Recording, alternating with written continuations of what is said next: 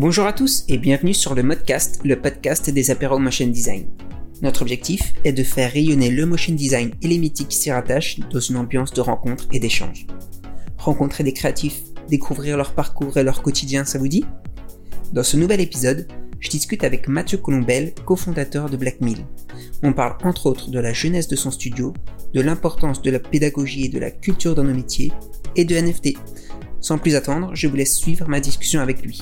Bonne écoute Salut Mathieu, ça se passe bien la, rentrée? Ouais, ouais, pas mal de choses, euh, pas mal de nouveaux premières années euh, dans mon école. Euh, j'ai mes quatre garçons qui rentrent à l'école aussi. Ok. du coup, c'est une rentrée, c'est une rentrée un peu, un peu tendue, mais ça va. Franchement, je m'en sors bien. Heureusement, je suis bien entouré, donc ça, ça, ça se passe bien. C'est mouvementé, quoi. Ouais, ouais, mais c'est classique au niveau des rentrées. Ouais. euh, Est-ce que tu peux nous nous, euh, nous résumer en, en, deux trois phrases un peu ton, ton parcours jusqu'à là Oui, bien sûr. Euh, donc ouais, Mathieu Colombel, 38 ans aujourd'hui. Euh, donc j'ai, comme je le disais, j'ai quatre garçons. Euh, je suis marié. Le motion design est dans ma vie depuis toujours, puisque euh, j'ai eu un coup de cœur euh, quand je devais avoir une douzaine d'années euh, de par les génériques de James Bond, puisque mes parents étaient fans de James Bond et me permettaient de voir juste les génériques.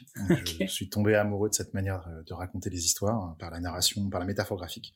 D'accord. Et euh, j'ai voulu faire ça toute, toute ma vie, en fait. Euh, plus par passion, parce que c'était quelque chose qui me qui m'animait.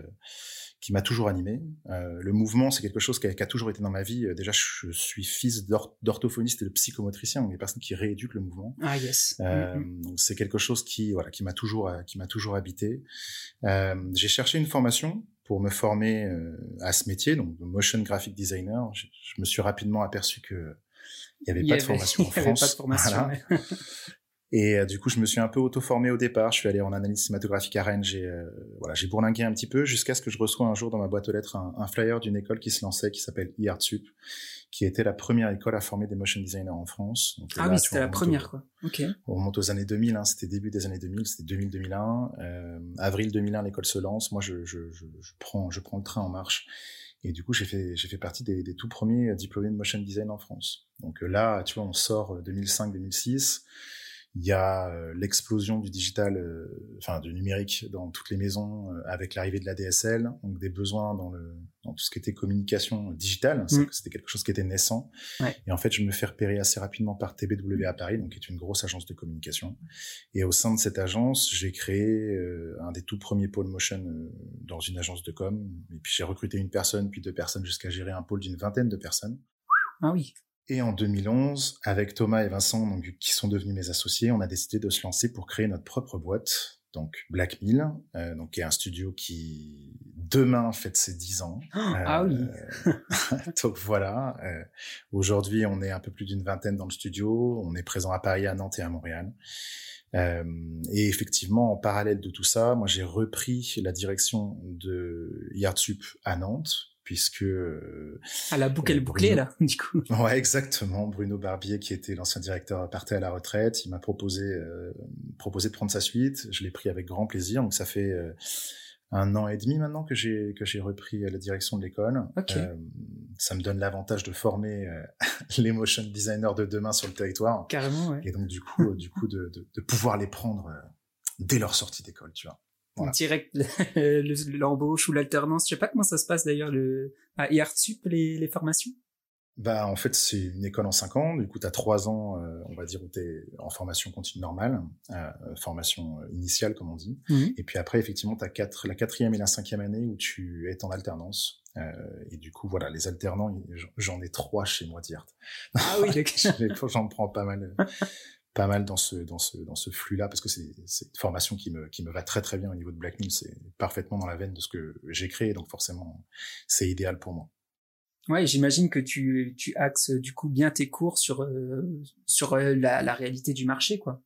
Exactement. C'est ça fait partie des des des, des, particularités d'IART, c'est que c'est effectivement ancré par rapport au marché, puisque ce sont des intervenants qui sont des, des professionnels et qui regardent comment est-ce que le marché évolue. Donc euh, voilà, c'est comme ça que ça se passe et c'est comme ça qu'on c'est comme ça qu'on est formé. Donc j'ai des personnes qui sont formées idéalement pour moi. Ouais. Ok ok. Voilà.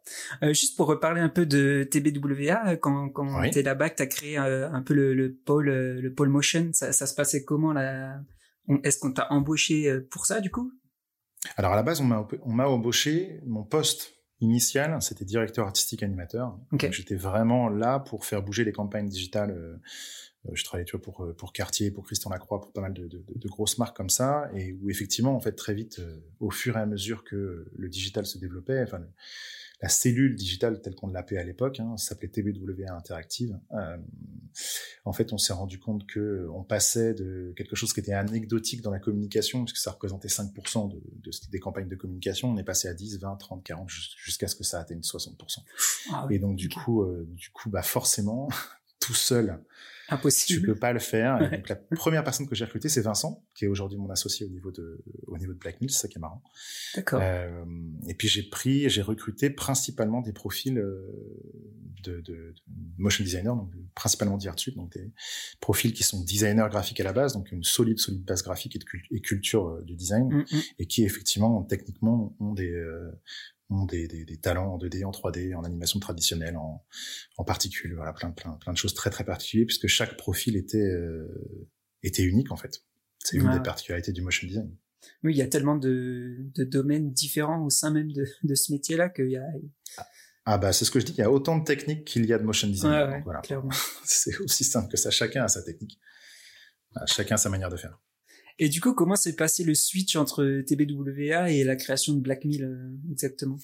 C'était une idée que j'avais depuis longtemps. Euh, on va dire que le pôle a réellement explosé en 2009, 2009-2010. On a vraiment, euh, on a vraiment grossi d'un seul coup puisqu'on a commencé à gagner des prix en fait okay. euh, avec avec mon pôle. Et dès qu'on a commencé à gagner des prix, en fait, on a on devenait vraiment une, on va dire une cellule qui était incontournable. Et en fait, comme toute grosse cellule qui, enfin, comme toute cellule qui commence à grossir euh, quelque part, mm -hmm. ben on, on, a envie d'en faire plus, donc on a envie de le morceler, on a envie de, de, de, de jouer avec, etc. Et ça m'allait plus du tout. Euh, et moi, j'avais envie de retrouver un truc un peu, un peu manuel, un peu, euh, un peu humain. Je trouvais que j'avais perdu un peu ça. Okay. Euh, et donc ce projet-là, il trottait dans ma tête depuis ouais milieu de l'année 2010. Euh, et tu vois, j'ai attendu septembre 2011 pour, euh, pour, pour me lancer là-dedans. Ok, ah oui, ça a bien mûri, quoi. Le... Ouais, ouais, ouais. Ah bah, c'est pas l'entrepreneuriat. Ce n'est pas quelque chose où tu te lances comme ça. euh, même si euh, on a fait toutes les erreurs du monde après avec Black Mill, hein, c'est comme ça qu'on se forme. De toute façon, on n'était pas, on, pas, on sortait pas de formation en tant qu'entrepreneur. Hein. Mm -hmm. euh, c'est quand même pas quelque chose qu'il faut faire sur un coup de tête. Hein. C'est, euh, c'est quelque chose qui est mûrement réfléchi et, et ce qui a fait, on va dire, la réussite de Black Mill tout de suite, c'est parce que on a attendu d'avoir un réseau suffisant pour pouvoir euh, pour pouvoir faire vivre le studio au moins la première année. Okay. Et c'est ce qui a fait que voilà, ça s'est ça s'est bien passé et que ça a roulé euh, ça a roulé très vite quoi. Ok, ah oui, cool. Ça marche. Et tu disais ouais que ton ton premier collègue finalement c'est devenu ton ton associé. Ça ça, ça a euh... pas fait trop mal du coup à TBWA le, le départ euh, de leur deux je piliers. Vais pas en par... Je vais pas en parler en détail. Alors oui, il y avait pas que il y avait pas que Vincent, il y avait Thomas aussi, hein, comme je disais, qui est devenu mon autre mon autre associé, qui était aussi euh, dans dans mon pôle à, à TBWA, mais lui okay. qui venait d'un autre département. Il venait du département Ruffman, donc des personnes qui faisaient du storyboard de pub, hein, il était très très bon là-dedans. D'accord. Euh, et je me rappellerai toujours de ce moment-là où je rentre dans son bureau et euh, et où je vois ses dessins qu'il faisait à côté et où je, je lui dis mais Thomas en fait tu t'es un t'es un dessinateur d'animation en fait. Tu dessinais des, des, scènes de combat des choses assez poussées. Et, euh, et à cette époque-là les logiciels d'animation à l'époque c'était du Flash pas mal du, du After Effects effectivement. Ouais.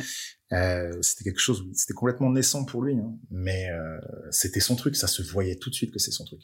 Donc pas très longtemps après je me suis rapproché de, de son responsable de ce pôle là justement pour lui demander si je si je pouvais prendre Thomas dans mon pôle, faire un transfert. Et, euh, et ça s'est fait. Et voilà, je pense que c'est une des meilleures choses que j'ai faites. Aussi bien Vincent que soit Thomas. Euh, si aujourd'hui, tu vois, je travaille encore avec eux, si c'est encore mes associés, c'est que c'était les ah bonnes oui, décisions à faire. C'est clair, c'est clair. Euh, du coup, toi, j'imagine que, que ton travail en soi, il a, il a beaucoup évolué. De... Il évolue tous les jours. Il évolue tous les jours, ouais.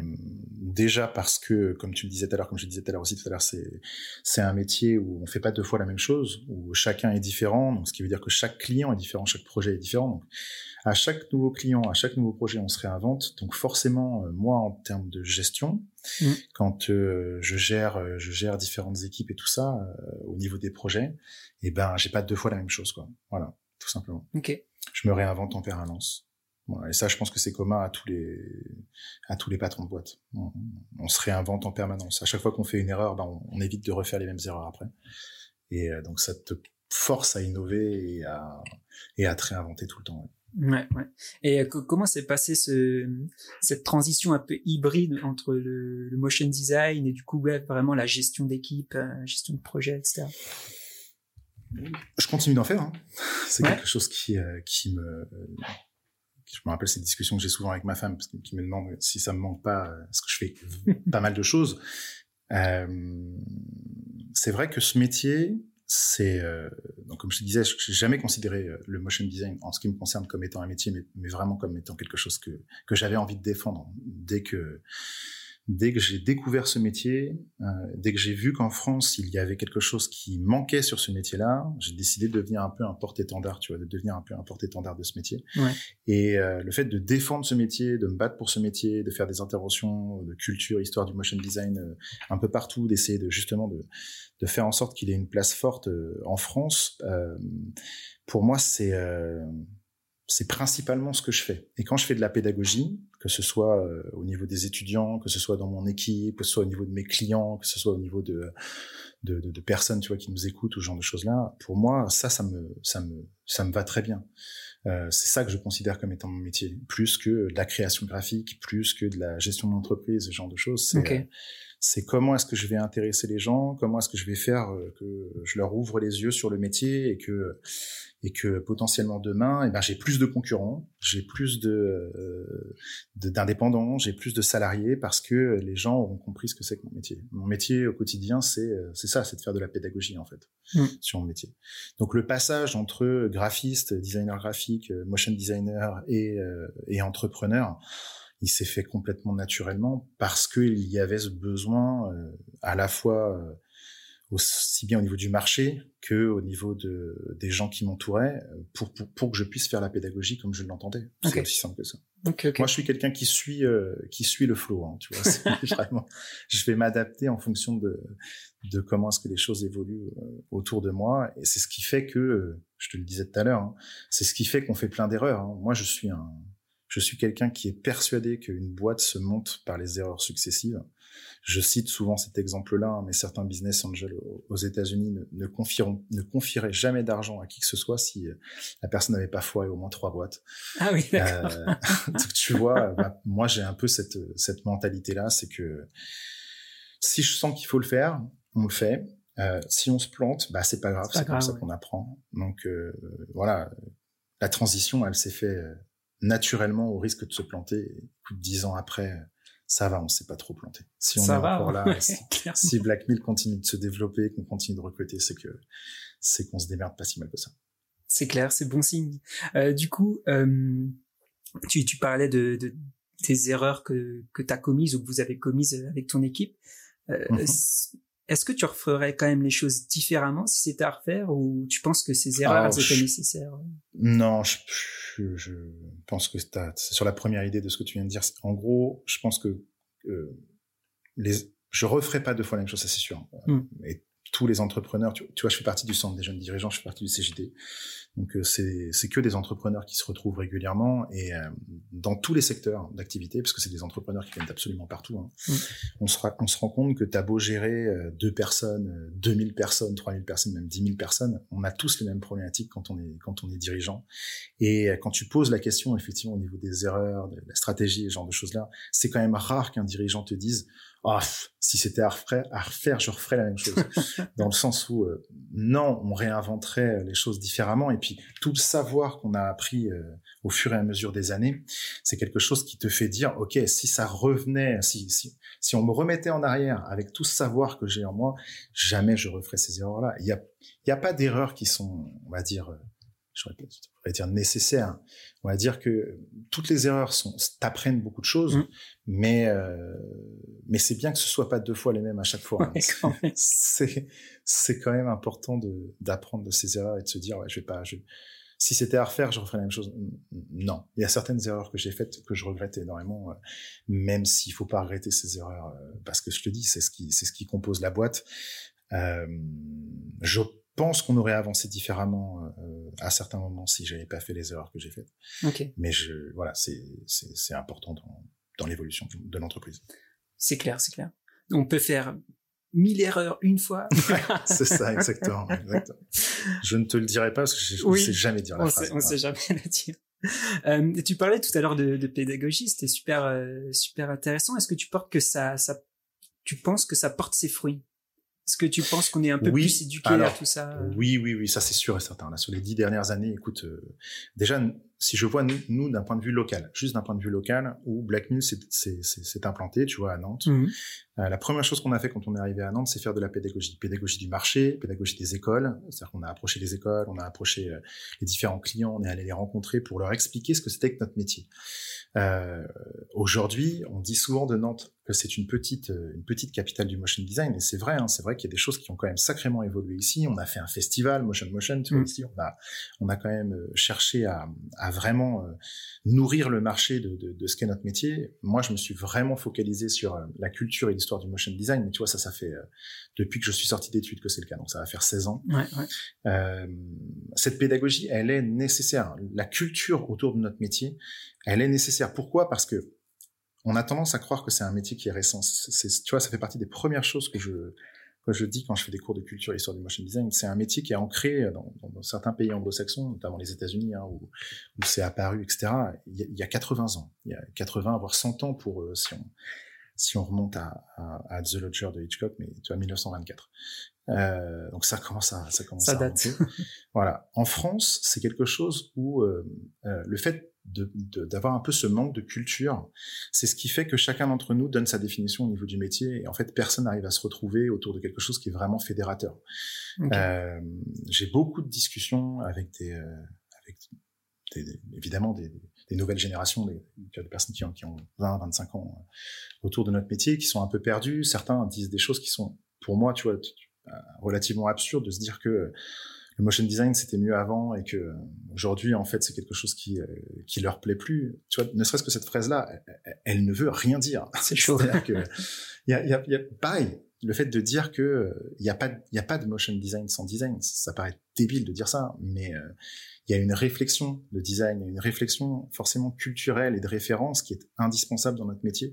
Euh, et ça, encore une fois, c'est ce qui fait que dans certains pays, ils ont une sacrée avance par rapport à ça, tout ce qui est Amérique du Sud, Angleterre, États-Unis, encore une fois, même le Canada, hein, mmh. Canada de, l'Ouest, de l'Ouest surtout. Euh, ils ont des bases culturelles de design graphique qui fait qu'ils ont de l'avance par rapport à nous. Nous, il faut vraiment qu'on se qu'on se voilà qu'on se, qu se, qu se, cultive, qu'on qu comprenne à quel point ce, ce côté culturel culture du design graphique et du motion design est importante dans notre métier. On peut pas juste être un technicien qui connaît bien Cinema 4D, After Effects, tu vois. C'est c'est clair. C'est ce qui fait qu'en fait on se on se on se donne tous des définitions différentes du métier et parfois ça donne n'importe quoi. Ça donne des discussions qui sont absurdes.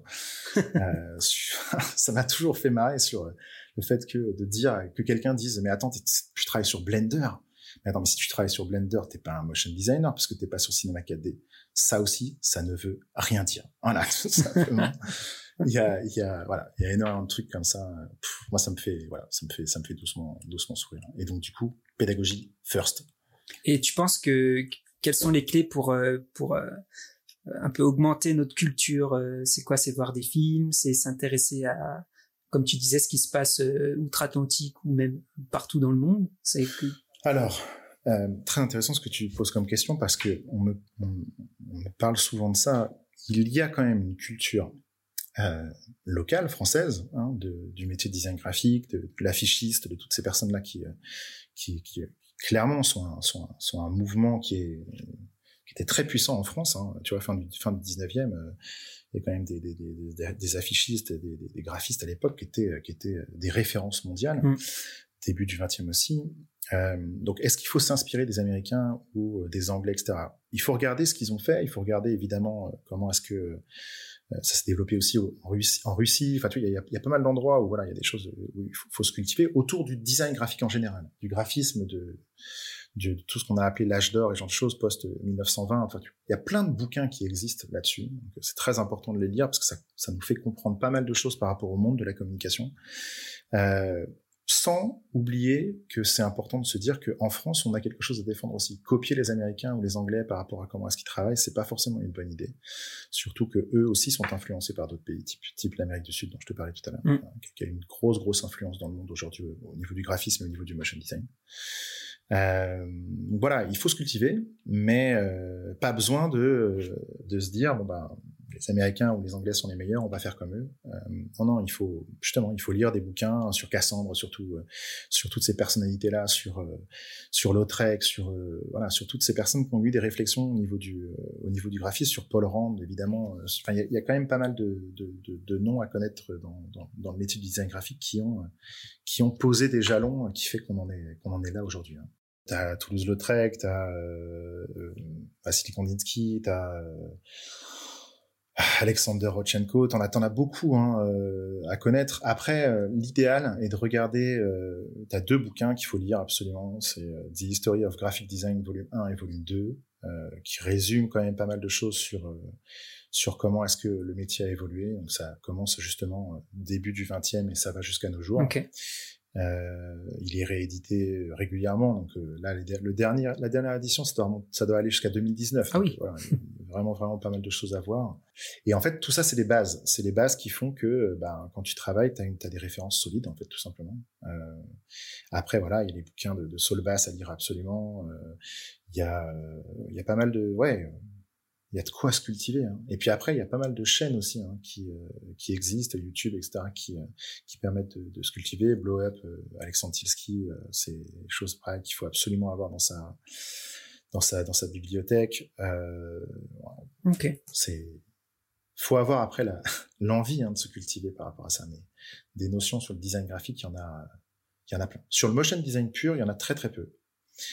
Euh, parce que le motion graphic design reste une extension du graphic design. Euh, donc euh, la base, c'est vraiment le graphic design. Comme je le dis souvent, hein, motion graphic design, comme dans tous les termes anglo-saxons, on commence par la fin. le plus important, c'est le design, ensuite le graphisme, et on termine par effectivement comment est-ce qu'on va faire bouger les choses. Donc voilà, comprendre vraiment cette d'où vient le design, pourquoi est-ce qu'on est venu à une réflexion autour du design, euh, graphiquement quelles sont les références à travers les époques et notamment aujourd'hui, ce qui fait les tendances en fait du design graphique, et puis après de se dire ok dans le motion graphic design, euh, quels sont les pays, les, les studios, les, euh, les indépendants qui sont les références dans le monde et qu'est-ce qui et voilà d'où toutes ces, tous ces gens-là, ils viennent pas de nulle part. Hein. Tous les gens qu'on qu aime énormément, tu vois, les Kyle Cooper, les Danny Hunt, etc., c'est des gens qui viennent pas de n'importe où. Oui. Ils ont fait l'université de Yale, ils ont un master en design graphique, ils ont justement été formés par Paul Rand. Ah, tu vois, il y a des choses où tu te dis, ouais, ok, en fait, quand je creuse un peu, pourquoi est-ce qu'ils sont bons? Bah, C'est parce qu'ils ont une, une, énorme culture graphique, ils ont une énorme solidité autour de leur base euh, culturelle de, de, design, en fait, mmh. tout simplement. Voilà. Donc ne surtout pas oublier ça. Donc la pédagogie autour de ça, bah c'est c'est toute ma vie. Ok. Voilà. Et euh, justement, toi, ça t'intéresserait pas de d'écrire un bouquin? Sur euh, ah, mais je, je, suis en train d'écrire un ah, bouquin. Ok. Je suis en train d'écrire un bouquin. Ça fait, enfin, je te dis ça, ça fait un an et demi que je dis ça. Hein. Ouais, ouais, ouais. euh, j'ai écrit, euh, je sais pas si t'as vu, mais une phrase par jour. Je l'ai fait pendant 365 jours. Euh, ça a fait pas mal de bruit. C'était, il y a une boîte d'édition qui est venue même pour que on édite ça. Je pas sauter le pas pour ça, mais c'est une base de de de ce de ce bouquin. Cool. Euh, après, le livre, il se voudra très pédagogique, hein, justement. C'est très très culture, très euh, tourné autour de euh, ben, l'histoire du, du, du, motion design, l'histoire et la culture du motion design, de pourquoi est-ce qu'on en est là et qu'est-ce qui s'est passé dans les années 2000 qui a fait que les choses se sont accélérées autour du digital. Mm. Très simplement, hein, tu vois. De pas se dire que euh, le motion design est apparu dans les années 2000. Ah vois, ça ferait très très mal à des personnes comme Dan Perry, etc., qui font ça depuis 50 ans. Tu vois. Ouais, ouais. Voilà. Ok, et ça avance bien du coup, euh, l'écrit, enfin, la réflexion autour de tout ça. Euh... comment te dire Je le fais quand j'ai le temps de le faire. Je le redis, j'ai quatre enfants, j'ai une école, j'ai une entreprise, et puis je fais, comme je te disais, des ah interventions et tout ça autour de, de l'histoire et de la culture. Mais pour moi, par contre, il est indispensable. Euh, il faut absolument que je, je, me dise un jour que j'ai réussi à, finir d'écrire ce bouquin. Mais oui, il avance. Cool. Je pense que en 2027, ce sera terminé. euh, ouais, donc on a vu un peu la pédagogie euh, pour euh, pour l'individu entre guillemets. J'imagine qu'elle est aussi très présente dans, dans ton équipe. comment tu euh, comment tu gères un peu tous les profils? Chaque nouvelle personne qui vient dans l'équipe, peu importe le poste, que ce soit production, chargé de communication, tout ce qui va être euh, développement, développement business, hein, je parle, donc commercial, tout ce qui va être nouveau créa, qui soit plutôt profil technique, plutôt profil design graphique, etc., passe une heure avec moi et où je leur fais un, un, cours de culture et histoire du motion design. Comme je le fais avec mes étudiants, tu vois. Vraiment, je, je, reprends les bases et je réexplique toute la démarche qui fait qu'on en est là aujourd'hui. Euh, donc après, je parle de la culture de l'entreprise. Blackmin a une culture euh, vraiment, c'est pas une, c'est pas une légende, ça on peut en parler facilement avec les gens qui sont passés par Blackmin et qui sont au sein de Blackmin. On est très très tourné sur l'humain. C'est-à-dire que moi, euh, je, je, et Vincent et Thomas partagent, partagent ce que je vais dire. Hein. Euh, je reste persuadé que un bon créatif, c'est quelqu'un à qui tu, tu, laisses la liberté de t'exprimer. Donc, peu importe en fait la, la typologie d'expression, hein, évidemment euh, graphique, mais pas que. Hein, c'est des gens euh, qui, qui hésitent absolument pas à nous faire remonter les choses, à dire les choses, etc. On est sur une sur une gestion très horizontale au niveau de Blackmin. Donc voilà, les gens, les gens se sentent pas du tout emprisonnés. Il n'y a pas du tout de pression chez nous. On évite absolument euh, de travailler euh, tard le soir, les week-ends et ce genre de choses-là. Ça, en fait, chez moi, ça n'existe pas. Je veux pas ça. c'est des trucs que je supporte pas. Venant d'agence de communication, on a connu ça. Et c'est quelque chose qui est, qui est important pour nous, c'est que les gens qui sont au sein de, de, de Blackmill doivent se sentir bien. Et quand ils partent de Blackmill, parce que ils finissent tous par un moment partir de Blackmill et puis devenir indépendants, devenir euh, changer d'entreprise ou même en créer une nouvelle, on veut qu'ils partent avec un souvenir où ils se disent c'était quand même une super boîte. Euh, donc on fait attention à ça. La pédagogie, en effet, elle est là tous les jours. C'est-à-dire que euh, trois fois par semaine, on fait ce qu'on appelle des... Euh, en fait, on fait des visios, on se voit tous, c'est-à-dire aussi bien Paris, Montréal que, que Nantes. Et puis on fait le tour de ce qui s'est passé euh, dans la journée, dans la semaine. tous les mercredis matins, on fait des petits déj où pareil à Paris, Nantes et Montréal. Enfin, Montréal non parce que c'est très tôt. Pour... Mais non, non, Paris, Nantes le, mercredi matin, euh, où en fait on, on, fait notre veille graphique et puis technique. en gros, on diffuse, on a une chaîne hein, sur Vimeo où en gros on diffuse tout, les derniers films qu'on a vus, on les commente, etc. Et, euh, et du coup, bah à chaque moment où on peut faire un peu de pédagogie, bah il y en a un de nous qui euh, qui explique euh, la référence de telle chose, tel artiste, d'où il vient, tel telle telle référence par rapport à tel studio, etc., telle anecdote. Euh, donc on, on, fait de la culture en permanence euh, pour faire en sorte que voilà, encore une fois, les gens soient soient à jour au niveau de, de ce qui se fait de, et de où viennent les, créa les différentes créations. Ok, super. Euh, euh, est-ce que c'est est-ce que la gestion de toujours un peu dans dans, dans, cet esprit pédagogique, est-ce que l'ego de tes euh, partenaires, de tes collaborateurs? Est-ce que c'est quelque mhm. chose qui est dur à à gérer entre guillemets? Est-ce que ça ça rentre souvent en ligne de compte? Est-ce que c'est Alors on parle souvent de l'ego du créatif.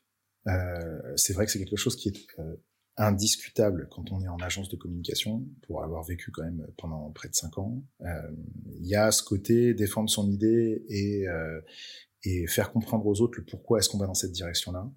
Nous, on travaille en team, c'est-à-dire que euh, ils sont toujours plusieurs sur les projets. Très souvent, il y a un senior qui est accompagné d'une personne qui est confirmée ou junior et d'un apprenti, ce qui fait qu'en fait, tu as quelque chose qui est très euh, encore tourné autour de la pédagogie et tout ça. Euh, les rôles sont clairement définis, donc euh, les gens vont suivre le senior, vont écouter le senior, mais le senior va très très facilement écouter euh, les recommandations qui sont faites de, de par les juniors et, euh, et les apprentis. C'est un peu un cercle vertueux. Nous, on n'a pas ce problème d'ego comme il peut y avoir au sein de certaines agences. Je pense que dans notre métier à nous, au niveau du motion design de manière générale, pour connaître très bien les autres studios qui sont pour la majorité des très bons potes, c'est rare quand même que ce soit quelque chose qui soit qui soit dans notre culture à nous.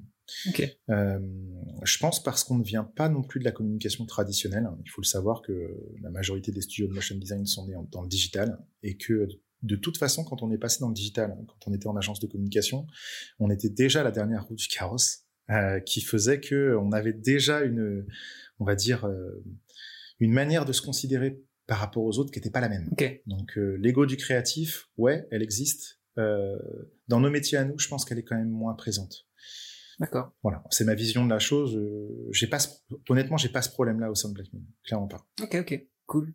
Euh, ouais, donc on a vu euh, pédagogie dans, dans l'équipe. Maintenant, la, ce qui m'intéresserait, c'est un peu ton point de vue sur la pédagogie avec les clients, notamment. Euh, mm-hmm.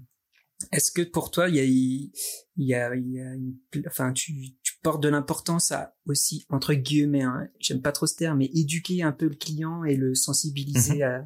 à, à des choses, parce que on sait tous qu'il y en a certains qui peuvent avoir une idée euh, très très très très très précise et qui, ne se donnent pas trop de marge. Comment tu gères un peu ça avec le client? Alors, nous, ça fait partie du process hein, de production. Mm-hmm. C'est-à-dire que toute la phase pré-production, tout ce que nous, on va appeler euh, script narratif et euh, script d'animation, euh, en amont, une fois que le client nous donne son brief, on a toute une phase de pédagogie, en fait. Il y a beaucoup de clients à qui, encore une fois, je te fais cette histoire de cours de culture et histoire du motion design, beaucoup de clients que on amène sur un terrain graphique qui est un terrain sur lequel ils seraient surtout pas allés, euh, on en a quand même plusieurs, hein, notamment récemment, euh, où euh, ils nous disent qu'ils aiment tel style mmh. et où on leur dit mais en fait c'est pas ce style qu'il vous faut, c'est celui-là qui est à l'opposé. Et parfois ça, parfois ça choque, tu vois. Il y a un côté un peu ah mais on s'y attendait pas du tout. Alors il y en a qui aiment pas du tout, hein, que ce relationnel, tu vois, qui ont l'habitude justement de de diriger, de dire ah bah non c'est nous qui payons donc c'est c'est ça qu'on veut. Mais ça reste quand même très honnêtement ça reste quand même rare. Hein. nous avec Vincent qui est beaucoup comme ça notamment, et Thomas, pareil, qui est beaucoup comme ça aussi. Euh, on, on, va dire qu'on va, euh, on va un peu écouter ce que disait Paul Rand. Hein, il expliquait que 50% de son métier, c'était de défendre ses idées. Mmh. Euh, et très honnêtement, nous, une grosse partie du temps au départ, toute la phase de pré-production, c'est d'arriver à défendre le pourquoi est-ce qu'on va dans cette direction-là. Là, on est vraiment sur une réflexion de design, de se dire, en fait, euh, ce qui est le plus utile et le plus fonctionnel pour vous, d'un point de vue euh, vidéo, graphique, c'est d'aller dans ce sens-là. On fait des mood boards, où en gros on va lui expliquer l'univers graphique, c'est ça. on va tracer la ligne graphique avec vous et on va aller dans cette direction-là. Et tout notre challenge, ça va être de réussir à l'amener sur le territoire de ce qu'on veut faire et, euh, et de lui expliquer le pourquoi on le fait d'arriver à le convaincre que euh, c'est la meilleure idée euh, à avoir. Ça, c'est notre boulot de designer. Euh, pour moi, c'est un des boulots les plus importants. C'est ce qui nous c'est ce qui nous différencie d'un technicien ou d'un exécutant. Mm. C'est-à-dire que nous, on n'est pas là pour exécuter l'idée de quelqu'un. On est là vraiment pour l'accompagner sur le chemin de ce que nous on considère comme étant graphiquement la voie où il faut aller.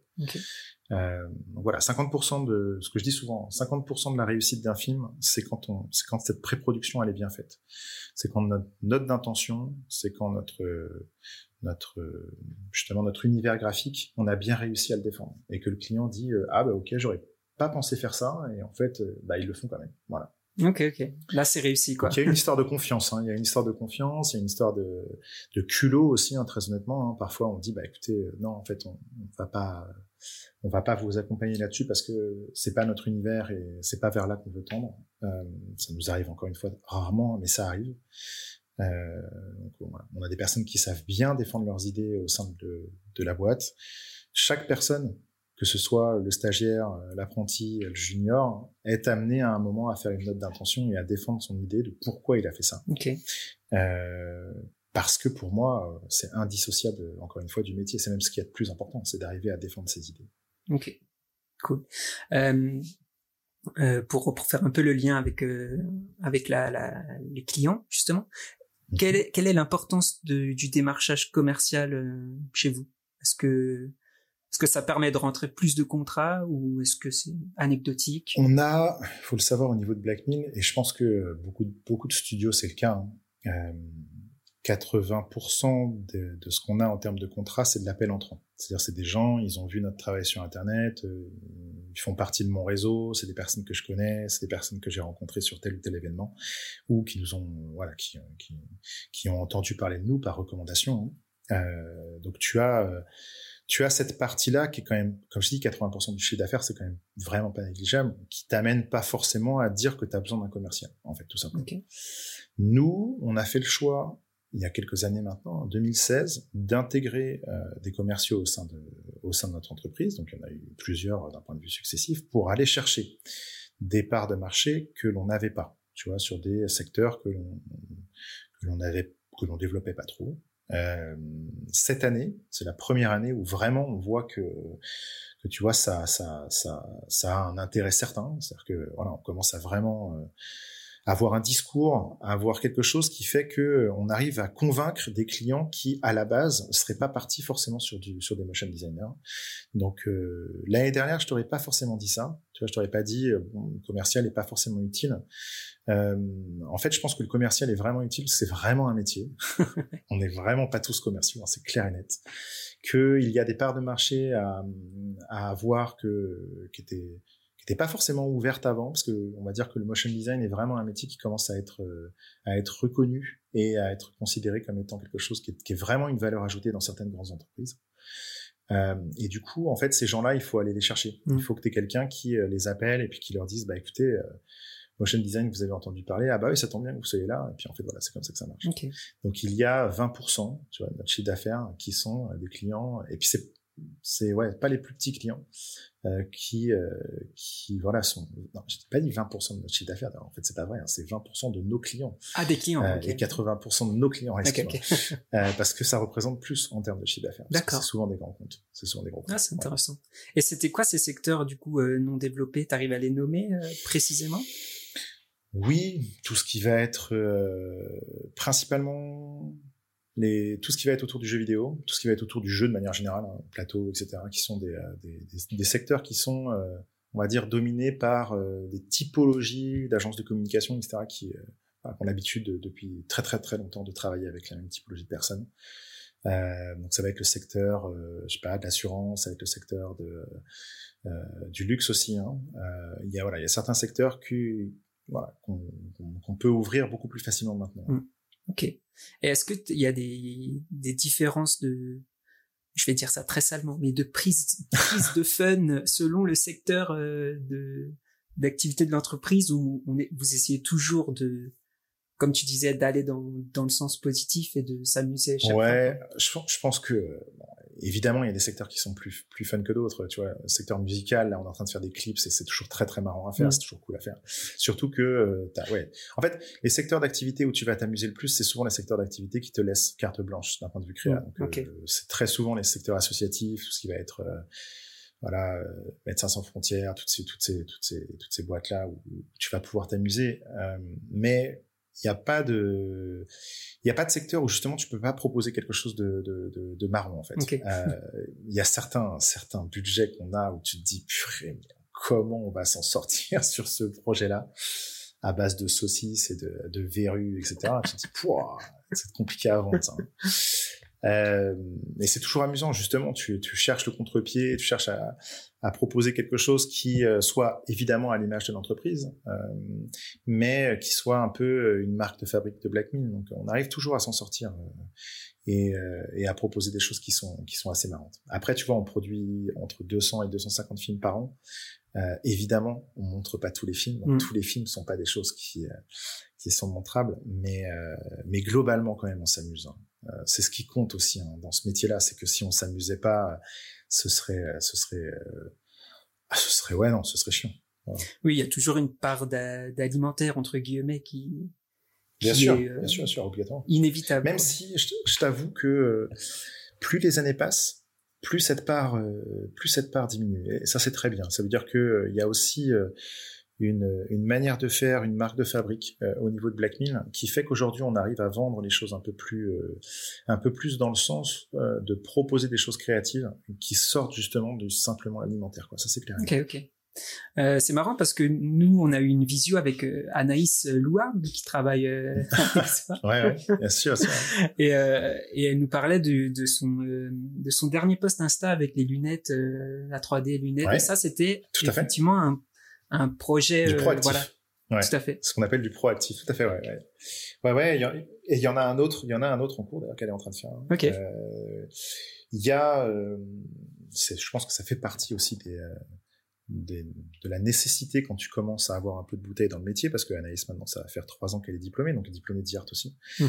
Euh, elle, euh, quand tu commences à justement euh, faire certains, certaines typologies de boulot, un style graphique que tu aimes bien, Anaïs, elle s'est bouffée énormément de style papier découpé avec de l'animation 2D par-dessus, parce qu'elle avait proposé quelques premiers films comme ça parce qu'elle avait envie de développer ce style-là, parce qu'elle adorait ce style-là, et en fait, elle s'en est bouffée pendant un an parce que tout le monde voulait faire ça après.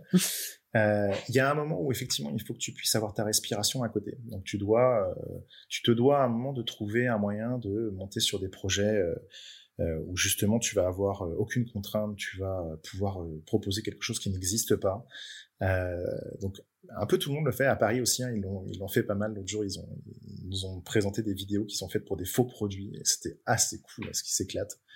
Euh, donc oui, il y a cette nécessité à un moment de de faire ce que nous on va appeler des ghosts ou du proactif euh, sur des sur des marques même qui n'existent pas forcément. Oui, voilà. tout à fait. Juste pour séduire euh, un secteur, euh, là, les, les, lunettes quoi. Exactement, un secteur que tu que tu que tu que tu n'as pas encore percé tout ça. Ok, cool. Il y a il y a Gilles Cargadalan qui était un, de, un, de, nos anciens Super invités. Slick. qui qui demande combien ça se vend en moyenne un motion de 60 secondes chez Blackmin il est conscient. il veut que je, conscient que, il veut que je donne les chiffres comme ça. Non, mais ça va pas. ça, c'est d'un point de vue commercial. Non, non, mais je risque d'avoir tous mes concurrents qui vont monter dessus et qui vont dire, on sait que chez Black ça vaut tant, on va faire moins. non, par contre, ce que je peux dire, c'est qu'en effet, on a, euh, nous, on a une formule où euh, on s'occupe de tout, dans le sens où on va s'occuper souvent du script narratif, du script euh, d'animation, comme je te disais tout à l'heure, tout ce qui va être storyboard, tout ce qui va être voix off, musique, et puis après tout ce qui est évidemment design graphique, animation, et puis tout ce qui va être export au pluriel aujourd'hui, puisqu'on exporte euh, de plus en plus, hein, 16-9 ok, mais carré 9 16e, on le fait de plus en mm. plus, quasiment à chaque projet. Ok. C'est limite, limite si tu penses pas le projet en format carré direct 1920 par 1920, comme ça tu peux tailler dedans comme tu veux. Ouais. Euh, voilà, et que ça, c'est du taf. Donc, euh, évidemment, clairement, Blackmin, on n'est pas les moins chers, mais en même temps, on cherche pas forcément à être les moins chers, pas du tout. Euh, on cherche à pouvoir travailler dans de bonnes conditions, euh, donc ça se compte évidemment en plusieurs milliers d'euros. Mais je vais pas te donner le, le chiffre exact, Gilles. Non, je ne te ferai pas ce plaisir, je te promets. Hein tu viendras m'appeler euh, directement, je te le dis. Ah, exact. Et du coup, il nous demande aussi comment euh, comment vous gérez un peu les périodes creuses. Est-ce qu'il y en a euh? On n'a pas de période creuse. C'est pas pour pour faire genre, mais tu vois, typiquement cette année, on va dire que c'est c'est fluctuant, mais c'est plutôt fluctuant dans le sens où ça fait que progresser. C'est-à-dire que on a on a c'est vrai qu'on n'a jamais eu un été comme on a eu là. Euh, on n'a jamais travaillé autant euh, que juillet-août. On a vraiment, vraiment eu énormément de demandes. Septembre, là, ça commence euh, très, très fort. des périodes creuses, oui, on en a eu il y a quelques années où effectivement tu avais tu avais des, des, des, phases où tel client avait abandonné le projet et d'un seul coup tu avais quatre cinq ressources qui se retrouvaient sans travail mais ça dure jamais très très longtemps et puis de toute façon là je vais prendre un exemple concret début 2020, mars 2020, euh, quand il y a eu l'annonce de, du confinement et tout ça, il y a eu beaucoup d'entreprises qui ont pris peur d'un seul coup et qui ont gelé les investissements, et tu mm. vois, notamment, c'est le secteur de la communication qui est souvent touché. Donc, tu as un arrêt brutal, euh, ou en tout cas un décalage assez brutal de certaines productions. Ce qui fait que tu te retrouves avec des moments où euh, les gens, euh, potentiellement, se retrouveraient sans travail. Nous, ce qu'on a fait au niveau de Blackmill, c'est qu'on a dédié une partie de l'équipe sur ce qu'on a appelé des projets solidaires. C'est-à-dire qu'on s'est euh, rapproché, euh, tu vois, des hôpitaux de Paris, on s'est approché de certaines associations, etc., pour pouvoir les accompagner par rapport à, à, euh, à ce moment qui était compliqué. Mhm. Et en fait, on s'est retrouvé avec encore plus de travail que d'habitude. Okay. Ah, c'est-à-dire que, tu vois, moi, sur deux semaines, je devais produire 50 films pour les, pour ah les hôpitaux de Paris. Ah, euh, voilà, c'était des choses comme ça. donc, il me semble, sur, euh, exactement. Et j'avais travaillé avec, du coup, 17 freelances dont Delphine Brios, qui est chez nous maintenant d'ailleurs, en parlant de ça, qui est, qui est passé en stage maintenant chez nous. Trop cool. Euh, tu vois, pourtant ça fait ça fait deux ans que ça s'est passé, enfin presque deux ans. Euh, donc euh, non, on n'a on n'a pas chômé du tout. Euh, on n'a pas eu de période creuse où on s'est dit ah, purée là en ce moment j'ai rien à faire. Ou alors quand on se dit ça c'est sur une ou deux journées. Okay. Mais on y a toujours des choses toujours des choses à produire.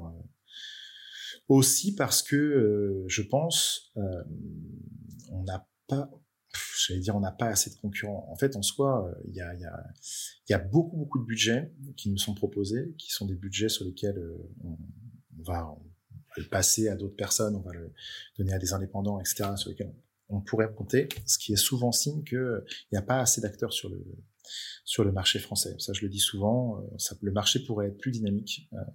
parfois, on aimerait effectivement avoir un peu plus de temps pour se consacrer sur des choses, sur des choses perso.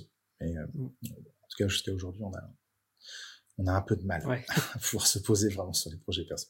Parce qu'un projet perso, quand tu le lances, c'est, ça se compte en mois. Hein. Tu vois, il te faut, ah, bah deux, trois mois pour, pour le faire. Et du coup, ouais, tu nous parlais du, des, des freelances avec qui euh, vous avez pu travailler. Comment ça se passe ta relation avec les freelances? Est-ce que c'est, c'est euh, on va dire monnaie bah, courante? Est-ce que c'est Il faut leur demander. Cette année, on l'a quasiment pas fait. D'accord. Euh, c'est-à-dire que l'année dernière, on l'a beaucoup fait. Cette année, on l'a pas beaucoup fait parce que justement, on a fait le choix de recruter cette année plutôt que de que de passer par des indépendants. C'est-à-dire que quand on atteint un certain palier de chiffre d'affaires sur un mois, euh, au lieu de sortir l'excédent, on va plutôt recruter. Euh, ça va avec euh, les candidatures qu'on a aussi aujourd'hui. C'est-à-dire qu'on a plus de personnes qui viennent nous contacter sur des candidatures spontanées, qui veulent rentrer en CDI, en CDD, en alternance chez nous, que de personnes qui sont indépendantes. Okay. Euh, aussi parce qu'on a envie de plus en plus, tu vois, 10 ans, on commence à avoir 10 ans, donc euh, voilà, on commence à avoir une période de maturité, peut-être que c'est l'équivalent de l'approche de la quarantaine pour nous. euh, en gros, on commence à se dire qu'on a envie de développer notre propre style, qu'on a envie vraiment de, de pousser quelque chose qui est euh, voilà, qui est un style de Black Mill, propriétaire Black Mill. Mhm. Et pour ça, pour ce faire, ben tu travailles pas avec des indépendants, il faut que tu travailles avec les personnes qui sont en interne chez toi voilà, c'est le choix qu'on a fait là. Euh, ça ne veut pas dire qu'on ne travaillera pas avec des indépendants. Alors, je te parle bien sûr d'indépendants d'un point de vue graphique, hein, parce que euh, nous, euh, les indépendants avec lesquels on travaille le plus, ce sont les personnes qui font du son. D'accord. ok. la majorité du budget qu'on sort, qu'on sortira cette année, ce sera pour les comédiens voix, les, les ingé les musiciens avec qui on travaille. Ça, par contre, oui, ça, ça restera quelque chose qu'on on internalisera euh, pas, je pense. C'est quelque chose qui. C'est un choix, quoi. On s'entend très très bien. Ouais, c'est un choix. C'est des gens avec qui on travaille depuis tellement d'années et des gens avec qui ça se passe tellement bien qu'il n'y a pas de raison que ça change. Super. Donc oui, il y a toujours une partie du budget qui est indépendant qui concerne le son. Tout à fait. Et euh, même pour euh, parce qu'on avait discuté avec Claire Nest dans le dernier podcast de, l'année dernière et de, de dans son agence Bifurc, il cherchait des profils mhm. très très spécifique. Ils savaient qu'ils allaient faire mm. appel à tel euh, tel indépendant parce que euh, soit il travaillait très vite ou soit il avait ce style euh, très dynamique qui, mm-hmm. qui, qui le faisait sortir un peu de, de la concurrence. Est-ce que c'est quelque chose qui est déjà arrivé à Black Alors c'est quelque chose qui est arrivé avant. Ouais. C'est-à-dire que quand on avait besoin d'avoir un un rendu 3D spécifique ou quelque chose avec des particules, du Houdini, des trucs, tu vois, qui, qui, qui sortaient de nos compétences en interne, oui, on allait voir les, les, indépendants spécifiques faut savoir qu'à Nantes, on a la chance d'être euh, d'être bien loti par rapport à ça. Il y a pas mal d'indépendants qui sont vraiment de très très très haute qualité, donc avec qui on travaillait assez facilement. Euh, comme je te dis, c'est vrai que cette année, on a fait le choix de, de plutôt se concentrer sur les travaux qu'on savait faire nous, tu vois, plutôt que de chercher à récupérer des boulots qu'on pouvait pas faire en interne. D'accord. Ok. Voilà. Ça marche parce qu'il y a Jules euh, MTBR qui nous qui nous demande comment, en tant que motion designer, on peut on pourrait se lancer. Est-ce qu'il faut faire du culot euh, aux agences euh, audiovisuelles? Est-ce que euh, il faut Ah, ça fonctionne. Ça fonctionne. Pour moi, en tout cas, avec l'agence, ça fonctionne que comme ça. Hein. en gros, ce qu'on m'a toujours dit, c'était le meilleur conseil, conseil qu'on m'ait donné à Yart. Je me rappelle, c'était Marc Praquin qui avait donné ça. Il n'y a, a, pas de secret. Hein. Si tu veux rentrer dans une agence, il faut, que tu, faut pas que tu passes par la porte, il faut que tu passes par la fenêtre. C'était, c'était vraiment ça. C'est, c'est tu, tu, ça, ça marche au culot. Mmh. C'est comme ça que ça marche. Ok, ok. Euh, Est-ce que tu, enfin vous, travaillez euh, souvent avec des agences de com, euh, print ou euh, pas du tout? 15, ah, des agences bah, on va dire qu'on travaille nous principalement avec des agences globales. euh, quand on travaille avec des agences, on travaille avec des agences globales, et ça représente aujourd'hui à peu près 20% de notre chiffre d'affaires. D'accord. Donc euh, c'est pas 20%. Euh, putain, faut que j'arrête de dire de chiffre d'affaires. 20% de nos des clients. ouais. Euh, donc oui, 20% de nos clients c'est des c'est des agences de communication globales pour la majorité ou digitales. Euh, donc ce qui veut dire que on travaille quand même principalement avec des annonceurs, avec des grands comptes, Ok. pour la majorité.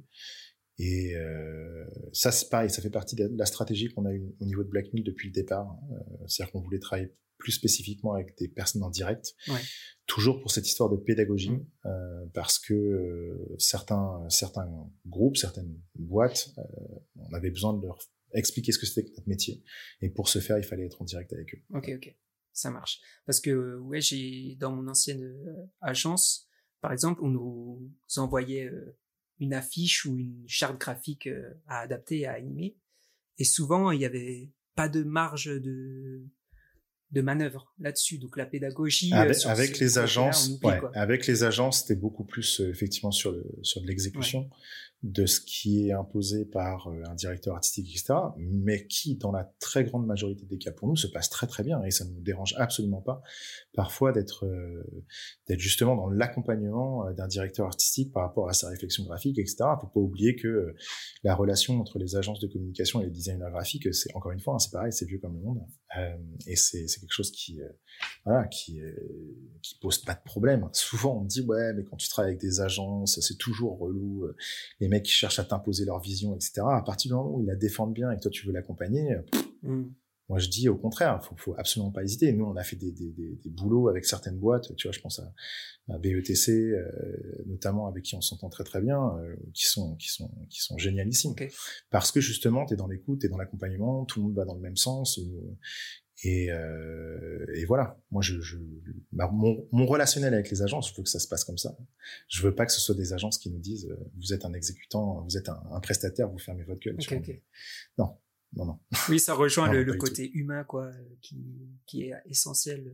Des bonnes relations, ça, ça peut que donner des bonnes collaborations générales. Quoi. Exactement, exactement, tout simplement. Euh, Il y a une, une longue question de Maxime Tibergien. Alors j'espère que je l'ai dit, Ah là là là là. je l'ai dit correctement. tu vois de quoi je veux parler? Ah ouais, ouais, bien sûr. Je l'ai vu la question de Maxime. Du coup, ouais, c'est par rapport, euh, c'est par rapport au NFT. Est-ce que, euh, Ouais. est-ce que t'as as quelque chose à nous dire sur ce, sur ce mouvement-là en général? Alors, sur tout ce qui est NFT, on, pff, on avait parlé à un moment de faire une émission là-dessus, et puis euh, même avec Motion Café, on en avait parlé aussi. Euh, c'est vrai que c'est un sujet qui est hyper complexe parce que euh, il faut euh, il faut séparer deux choses. Il faut séparer l'artiste du designer. C'est ce que je dis souvent. hein. C'est-à-dire que en fait, comme dans le jeu vidéo, d'ailleurs, tu as les game designers et les game artistes. Euh, nous, c'est un peu pareil. On devrait avoir les motion artistes et les motion designers. Euh, en fait, le NFT, évidemment, va principalement concerner les gens qui, qui font des créations graphiques, qui sont une vision très personnelle des choses. Donc, c'est vraiment sur une posture d'artiste euh, et qui vont le vendre comme ça. Je, trouve que cette démarche-là, elle est génialissime. Euh, ça, ça réinvente pas mal de choses, ça remet les cartes à plat sur, sur pas mal de choses. Ça permet à certains d'entre nous d'être réellement considérés comme des artistes parce que on me dit souvent, on me pose souvent la question, on me dit, euh, mais vous, les motion designers, est-ce que vous n'êtes pas aussi des artistes, etc. Je dis, encore une fois, il faut séparer les deux choses. Un designer peut complètement être un artiste. Il n'y a rien qui l'empêche. Euh, je veux dire, tu peux complètement être quelqu'un qui euh, fait des créations graphiques pour toi-même, qui euh, cherche à les vendre de ton côté euh, en tant qu'artiste, etc.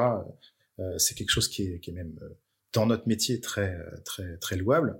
Et à côté, être un designer qui a ses clients, qui travaille pour un client, etc., etc., qui est dans une démarche plutôt de de, de, de communication en fait dans notre métier.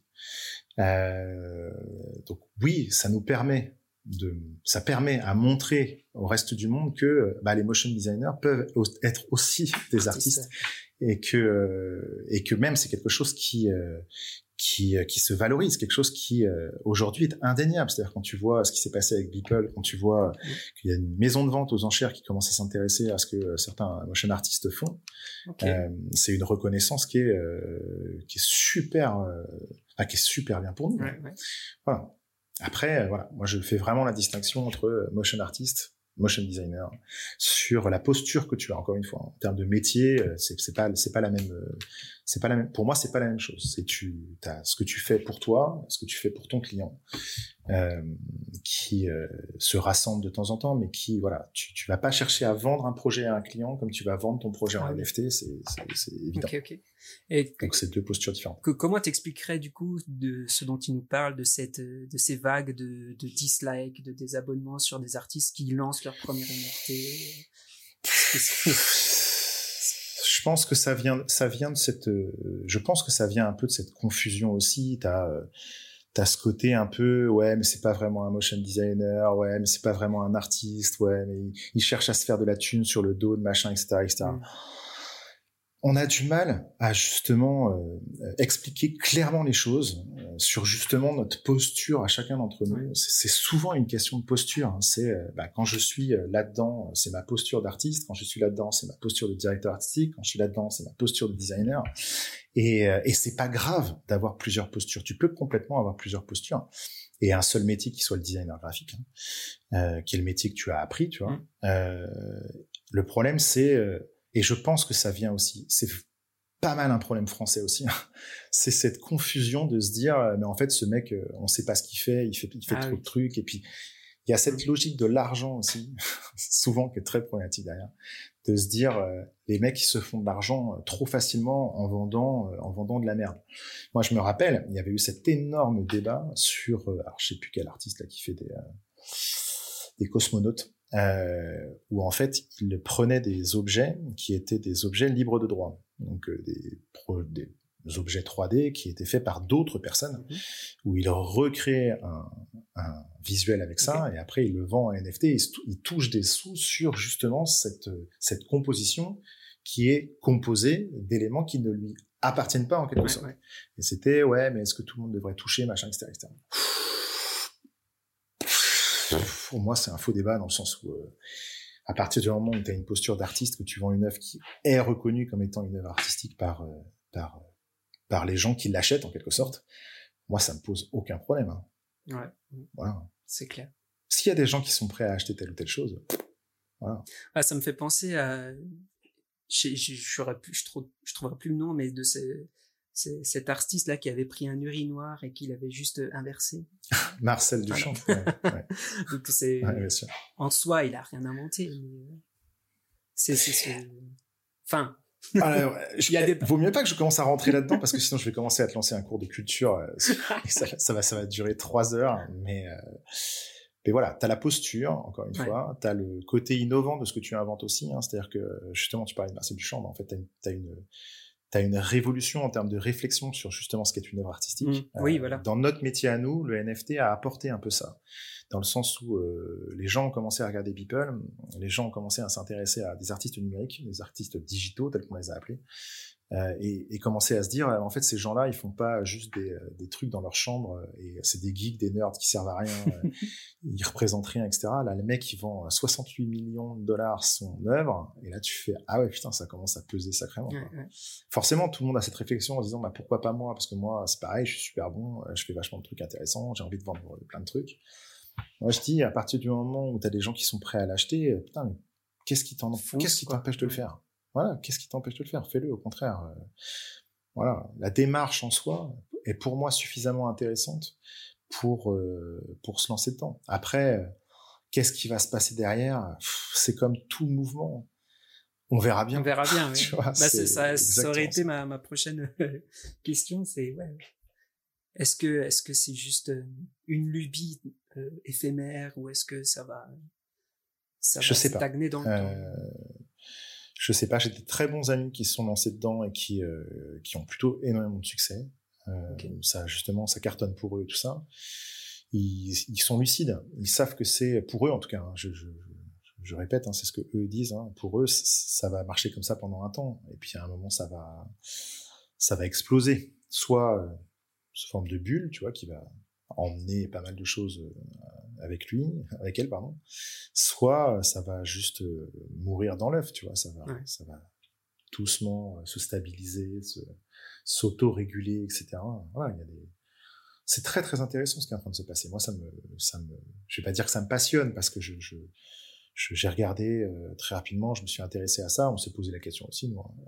et puis à un moment, tu te dis bon, ok, c'est, c'est, c'est pas pour nous. on verra ça, on verra, on va voir comment est-ce que ça se passe. Il y a plein de gens qui me disent ouais, mais vous allez le regretter parce qu'après vous allez vous en vouloir. On nous a dit ça pour le Bitcoin, on nous dit ça pour plein de trucs.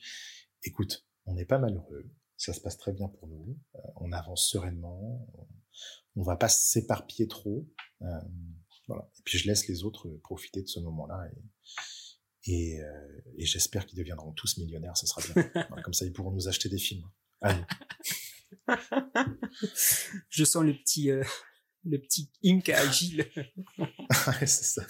Est-ce que, euh, ouais, donc là, dans, dans ce cas-là, ce serait un, un good buzz entre guillemets euh, pour pour mhm. l'artiste. Comment euh, comment une société de production pourrait pourrait gérer un bad buzz hein, si s'il venait à ah. rencontrer un? Alors, j'ai connu hein, pas mal de studios hein, qu'on a connu, hein, des bad buzz, des agences aussi. Euh, je pense qu'à partir du moment où tu es aligné avec les valeurs que tu as que tu as posées dans ta boîte dès le départ, nous au niveau de Blackmill, on a on fait attention, on fait quand même très attention avec les gens avec qui on travaille. Euh, les boîtes avec lesquelles on travaille, il y a certaines boîtes avec lesquelles on travaillera pas parce que justement c'est trop trop tendu, tu vois. On, évite de, de, de, se mettre dans des relations qui peuvent nous retomber dessus à un moment. Euh, donc on a on a des budgets sur lesquels on sait qu'on ne montera jamais. Euh, nous en plus, tu vois, comme je te le disais tout à l'heure, hein, qui euh, sommes euh, assez à cheval sur les associations, qui travaillons avec pas mal de, de partenaires comme ça en France ou même à Montréal, hein, tu vois, qu'on accompagne des, associations de défense des droits des femmes, de, de, de LGBT+, etc. Tu as une posture qui fait que euh, tu euh, voilà, tu te positionnes comme étant quelqu'un qui a des valeurs et qui, euh, qui défend un certain type de de, de, de film. Mm-hmm. Euh, on n'est pas parfait, loin de là, et on le sait. Hein. Il, y a, certains clients avec lesquels on travaille qui qui sont pas, euh, qui sont clairement pas des clients qui sont qui sont recommandables dans, dans, certaines de leurs actions. Mais euh, mais on va pas tirer dans tous les dans tous les coins, tu mm. vois. Les bad buzz qu'on a vus et qu'on a connus aussi hein, euh, dans certaines agences par lesquelles on est, on est passé, c'est souvent quand justement tu as, as tu montes sur n'importe quelle typologie de budget. Et parfois, tu as des budgets qui se qui s'opposent en fait, et où tu vas te retrouver dans des situations hyper délicates. Alors, comment est-ce que tu gères un bad buzz? Bah, Déjà, tu fais un, énorme travail de communication derrière, d'explication. Mm-hmm. Tu expliques pourquoi est-ce que tu as fait ça, très souvent sur une démarche de d'incompréhension, dans le sens où tu n'avais pas fait attention, ou tu voilà, tu tu euh, tu tu expliques le plus clairement les choses parce que, encore une fois, le bad buzz vient très souvent d'un problème de communication. En fait, t'as mal communiqué en interne, dans les équipes, t'as mal communiqué à l'externe aussi. Euh, t'as voulu aller trop vite, donc euh, il faut rattraper ça tout de suite par, euh, par un communiqué externe. Et puis l'autre chose à ne surtout pas faire, parce que c'est ce qui a donné des bad buzz encore plus violents derrière, c'est répondre à la communauté. une fois que tu as fait ce, une fois que tu as fait ce, ce, cette, justement, tu as apporté le, la réponse du pourquoi est-ce que tu as ah fait cette bêtise. Dès que tu commences à t'opposer aux gens, à chercher justement à, à, à aller trop loin, ça, alimente encore plus. Euh. Ah ouais, ouais, c'est, c'est. Donc voilà, un message explicatif et puis après on passe à autre chose. Euh, je sais qu'il y en a certaines agences qui, pour passer au-delà d'un bad buzz, changent même de nom. Donc il y en a, il y en a ah. pas mal qui font ça, hein. euh, qui euh, voilà, quand vous voyez des boîtes qui changent de nom, ça peut, ça peut souvent être à cause de, de quelque chose comme ça. Euh, donc voilà, il y a plein, il y a plein de manières de réagir, mais mais pour moi la meilleure manière de réagir, c'est de s'expliquer. Hein. Ok, donc faut y faire face. Quoi. Sans rentrer trop dans les détails. Ouais. Ouais, faut faut pas le nier quoi, il faut le, le prendre ah non, à bras le corps. Rien. Non, non, non, à moins que ce soit quelque chose qui soit euh, intentionnel vis-à-vis de ton, ton, studio ou qui, soit, qui cherche en fait à te à te discréditer, de te décrédibiliser, mais euh, mais sinon non non, il pas, faut surtout pas le cacher, ça, ça sert à rien, ça sert à rien. Les informations vont tellement vite aujourd'hui que de toute façon, il faut s'expliquer euh, le plus rapidement possible. Yes, ok. Euh, on a, on avait cité brièvement le, le Motion Motion, le festival euh, Est-ce que c'est quelque chose qui va se refaire euh, Alors moi j'ai quitté l'association. Ok. Euh, avant le dernier, euh, avant le premier confinement, donc euh, décembre 2019, je crois. donc parce que voilà, ça faisait trois ans, tu vois, que je gérais l'association, ça faisait trois ans que que, que je m'occupais du festival avec avec un bureau qui était quand même assez conséquent, hein, plus d'une dizaine de, dans le bureau. Euh, donc euh, voilà, depuis euh, depuis ils font leur petit bout de chemin. je sais que j'en ai parlé. Vincent, mon associé, en fait partie hein, toujours de l'association. donc j'en ai parlé encore avec lui tout à l'heure, ah, qui me disait que effectivement Motion Motion allait avoir lieu fin mai. Normalement ils le font sur trois jours cette année, mais je vais pas rentrer dans le détail parce que je je n'ai pas toutes les infos. Mais normalement oui, il, il devrait avoir lieu cette année. Ok, cool. Enfin, il devrait avoir lieu en 2022. 2022. mai 2022, ouais. Ok, ça marche.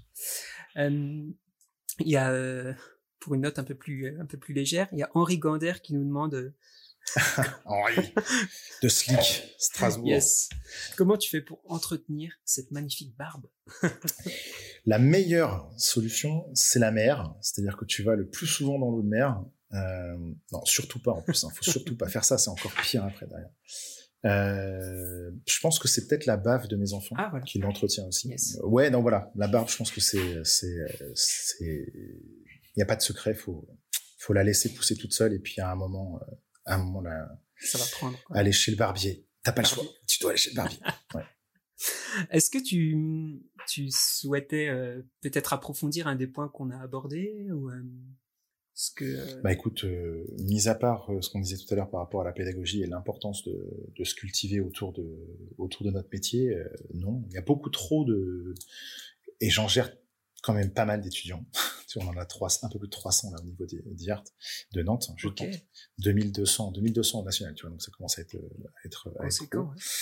Euh, ce qui se passe toujours, c'est que quand on donne un sujet, la première chose que les gens vont faire, c'est qu'ils vont ouvrir After Effects, Photoshop, Cinema 4D ou Illustrator, avant même d'avoir réfléchi en termes de justement design de, réflexion de l'utile du fonctionnel sur le sens de ce qu'ils allaient mettre dans leur projet. Euh, donc nous, euh, très attention à ça, justement, à les, cultiver par rapport à ça. Je sais que la majorité des écoles aujourd'hui euh, sont tournées vers ça, mais euh, c'est très important de se dire que euh, un projet réussi dans notre métier en vidéo est un projet qui est référencé. C'est un projet où justement tu as tu, tu as une culture, tu as une base graphique, tu as des réflexions de, de, design qui sont qui sont solides. Faire bouger des choses euh, en utilisant telle ou telle technique, ça suffit pas. Mmh. Ça, je vous le dis, ça suffit pas. Les, comme je dis, hein, toutes les références qu'on a de gens qui sont, euh, pour nous tous, hein, les, les, les, grands pontes du motion design dans le monde et tout ça, c'est des gens qui ont une solide culture, une solide base graphique, euh, de design graphique, culturel. Donc il euh, y a, c'est vraiment quelque chose qui, qui est indissociable de notre métier pour éviter qu'en fait on fasse comme les autres tout le temps, c'est-à-dire de se dire bon bah, en fait, euh, Rory Canest, Kyle Cooper, toutes ces personnes-là, c'est des gens qu'on adore et, et, en fait on fait exactement comme eux.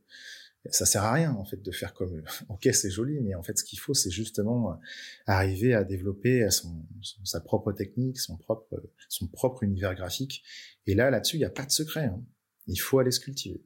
Est-ce que tu, voilà. tu relierais ça un peu au storytelling que peuvent avoir les, les Le storytelling, c'était quelque chose qui était euh, très développé dans les années 90 euh, et qui aujourd'hui est plus quelque chose qui fonctionne avec la nouvelle génération.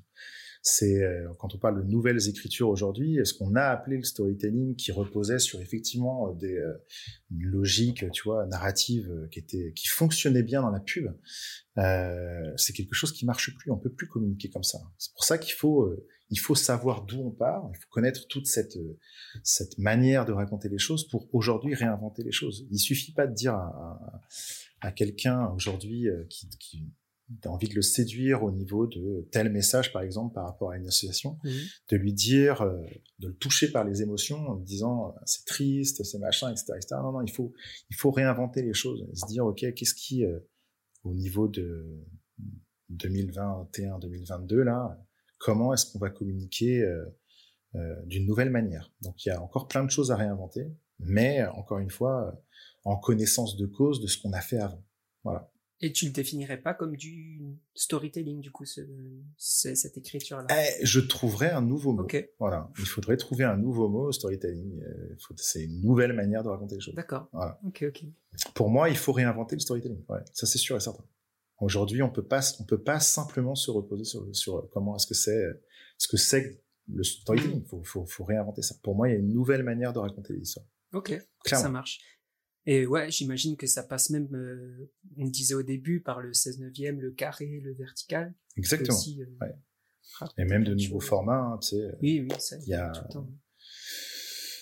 il y a, il y a, il y a plein de choses à réinventer. C'est ce qui est la magie de notre métier aussi. Hein. Mais si tu as une logique de design, si tu as une logique de réflexion de comment est-ce que tu mets les choses dans l'espace, il y a aucun format qui te fait peur. Mm -hmm. Aucun. Voilà. aucun, aucun format te fait peur. Est-ce que tu peux nous nous nous teaser ou nous dire quel sera le prochain projet Black Mill à, sortir? Est-ce qu'il y a des, trucs. Oh, il y en a pas mal. Euh, je sais qu'il y a toute une série de films pour l'ICAD, pas mal de films pour Asmodée aussi, le jeu de plateau euh, qu'on est, est, en train de produire.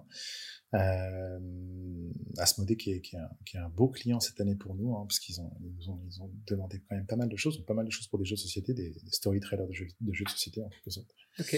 Euh, on a, euh, ouais, on a pas mal de, de, de, de projets euh, ah, dont j'ai pas le droit de parler mais qui euh, qui vont sortir dans les dans les semaines qui arrivent. Cool. Euh, je sais qu'il faut que je mette à jour notre notre site internet. Je l'ai pas fait. Un nouveau film pour Pandacraft. Enfin, il y a pas mal de pas mal de trucs qui, qui arrivent. Ouais. Super, cool. Pour OVH. Ouais, bon, bref, je. Je pas hâte de voir. Hein. Hâte de voir.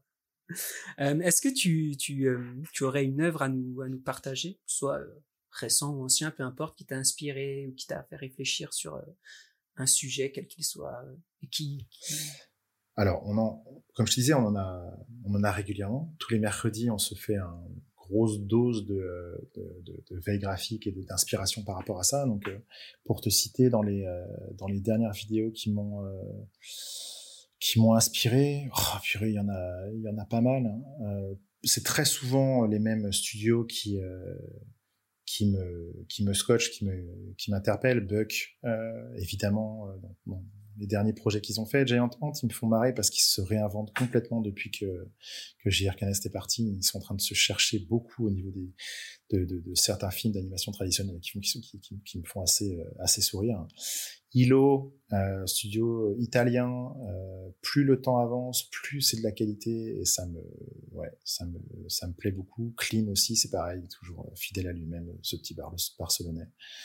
Euh, voilà, euh, Tony Zagoriaos, tout ce qui est ancien, anciennement Yale aussi, qui, qui pareil, c'est des choses qui, euh, qui me parlent beaucoup. C'est plus des personnalités, tu vois, je, je, je, le remarque, hein, que que des euh, que des projets en soi. Ce que j'aime beaucoup voir, c'est justement comment est-ce que le marché évolue et comment est-ce que les studios du coup s'adaptent au marché. Euh, donc il y, a des, il y a certains studios, tu vois, dont on entendait parler, où, où aujourd'hui on, on voit quasiment plus de leur création. Il y en a d'autres qui justement, tu vois qu'ils accélèrent, etc., et qui sont en train de, de complètement décoller. Euh, donc euh, voilà, il y a des études, il y a des studios qui sont obligés de se réinventer parce qu'ils ont certaines stars qui sont parties de chez eux. Euh, mais euh, Elastic, tu vois, je, je, je, je, pense à eux aussi euh, dans tous les génériques qu'ils font, etc. Là, ce serait bien qu'ils se réinventent un petit peu. En ce moment. L'autre jour, j'en en parlais en disant que j'en parlais avec une, une ancienne euh, productrice qui, qui, est à, qui est à Los Angeles, euh, qui me disait que elle en avait trop ras-le-bol ah. des génériques euh, de séries en ce moment parce que justement, se elles se ressemblaient toutes et, euh, et que voilà, les, la 3D, les particules, la typographie, elle en pouvait plus. Voilà, elle a dit non, j'en ai, j'en ai trop marre, justement. Donc bon, il y a c'est marrant parce que tu vois, il y a, il y a quelques années, je t'aurais cité plein de génériques euh, de séries que j'avais adoré. Et là, c'est vrai qu'en ce moment, maintenant, putain, je fais gaffe à ça. Depuis qu'elle m'a dit ça, je fais putain, mais c'est vrai. Putain, ils se ressemblent vraiment tout. Patrick Claire est passé par là. Il a imposé sa patte, on va dire. Euh, donc ouais, non, écoute, euh, écoute, voilà. Moi, je te dis, c'est plus des personnalités, hein. toujours, toujours les mêmes. Hein. Danny Hunt, euh, Kyle Cooper, euh, tous ces gens-là que je suis de près pour voir effectivement la réflexion euh, autour de leur métier, comment est-ce qu'ils comment est-ce qu'ils font bouger les choses. Donc pas mal pas mal d'Américains, c'est vrai, pas mal d'Anglais aussi, tout ce qui est Golden Wolf aussi évidemment. Voilà, les Italiens, l'Amérique du Sud surtout aussi, hein, tout ce qui va être le Cube, principalement Buenos Aires, tout ce qui est le Cube, tout ce qui va être l'Umbre, tout ce qui va être Dos Bente, etc. Je, je, suis beaucoup beaucoup ce qu'ils font parce que c'est c'est toujours de, de, très très inspirant et puis on voit on voit qu'ils font bouger les choses au niveau du style graphique d'un point de vue mondial. Euh, voilà. voilà. Comme je te disais, plus des personnalités, plus des studios que simplement des films. Ok, ça marche. Bah, je prends. C'est là, on a une bonne liste de, de rêves, c'est cool. Euh, maintenant, quel est ton apéro favori? L'apéro. Euh... Alors, je cuisine beaucoup. Ouais. Hein, sache-le. Donc, okay. euh, et du coup, c'est c'est un passage obligé quasiment ah, quand, oui. euh, quand je quand je fais à manger. Euh, moi, j'aime bien tout ce qui va être euh, euh, fromage frais, mais tu vois, genre en mode, euh, en mode euh, écrasé de, de fromage de chèvre ou de brebis euh, dans lequel tu vas tremper des légumes type euh, concombre, carottes, etc. C'est des choses qui, euh, avec un peu de ciboulette ou de la nette, etc. Moi, ça me va très bien. Du saumon fumé, ça, je te le dis parce que c'est moi qui le fume maintenant, donc je, Ok. je- Ah je suis très très très très très très friand de ça. Euh, donc voilà, c'est des choses euh, où euh, justement je sens la fraîcheur. Tu vois, je suis pas très très euh, gâteau apéro ou truc chaud type préfou et tout ça. Je suis je suis plus je suis plus légumes et Croquant, comme je disais, ouais, fromage frais, croquant, exactement. Et puis, voilà, ce genre de choses. Des petites sauces mayonnaise, etc. Tout simplement. ouais. Pas besoin de grand chose Et pour, pour euh, que ce soit bien. la boisson qui accompagne, euh, qui accompagne tout ça?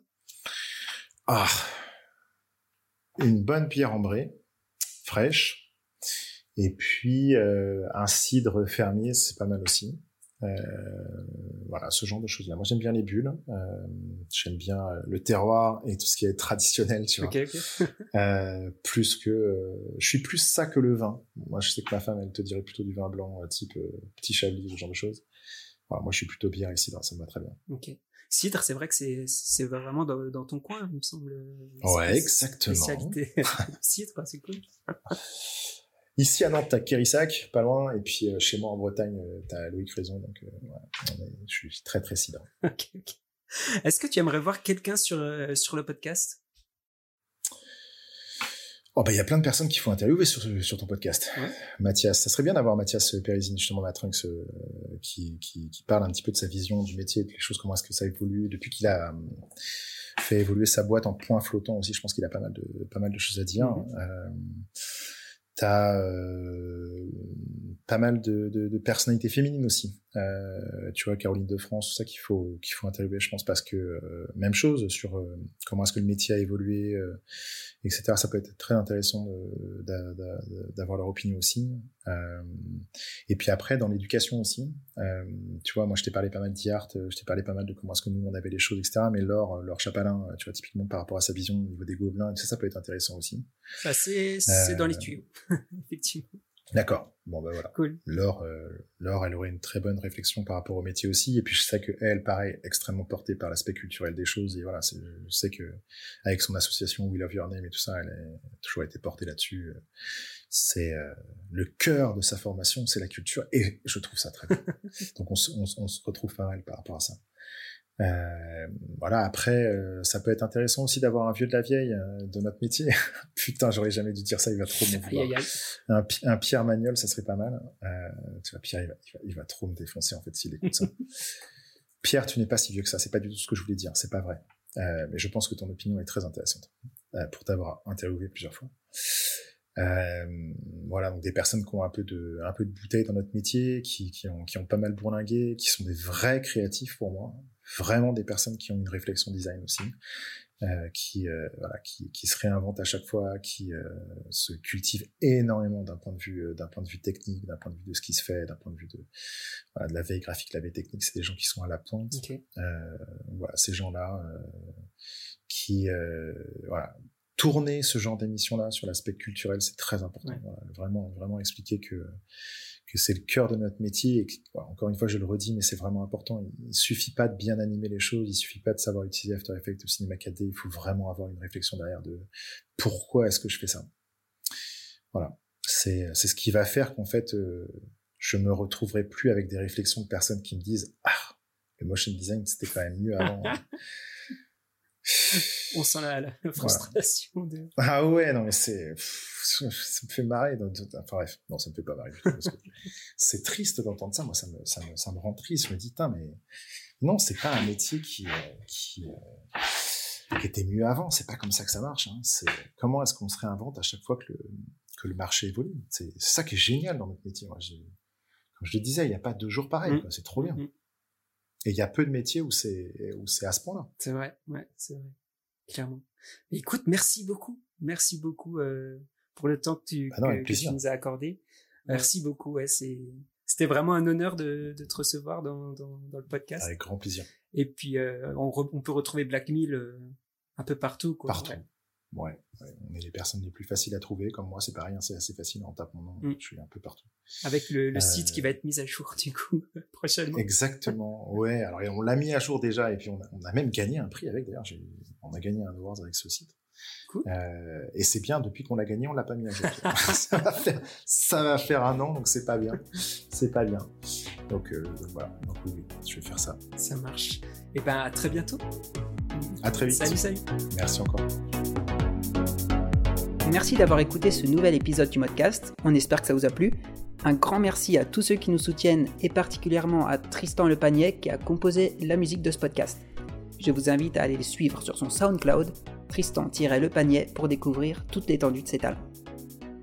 Merci encore à notre invité de nous avoir donné de son temps pour cet épisode et pour toutes les infos qu'il nous a partagées. N'oubliez pas d'aller le suivre sur ses réseaux.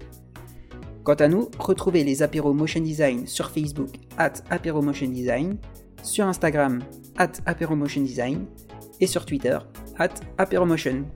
Sur ce, je vous dis à bientôt et restez attentifs pour découvrir de nouveaux quotidiens et parcours de créatifs dans un nouvel épisode du podcast. Ciao ciao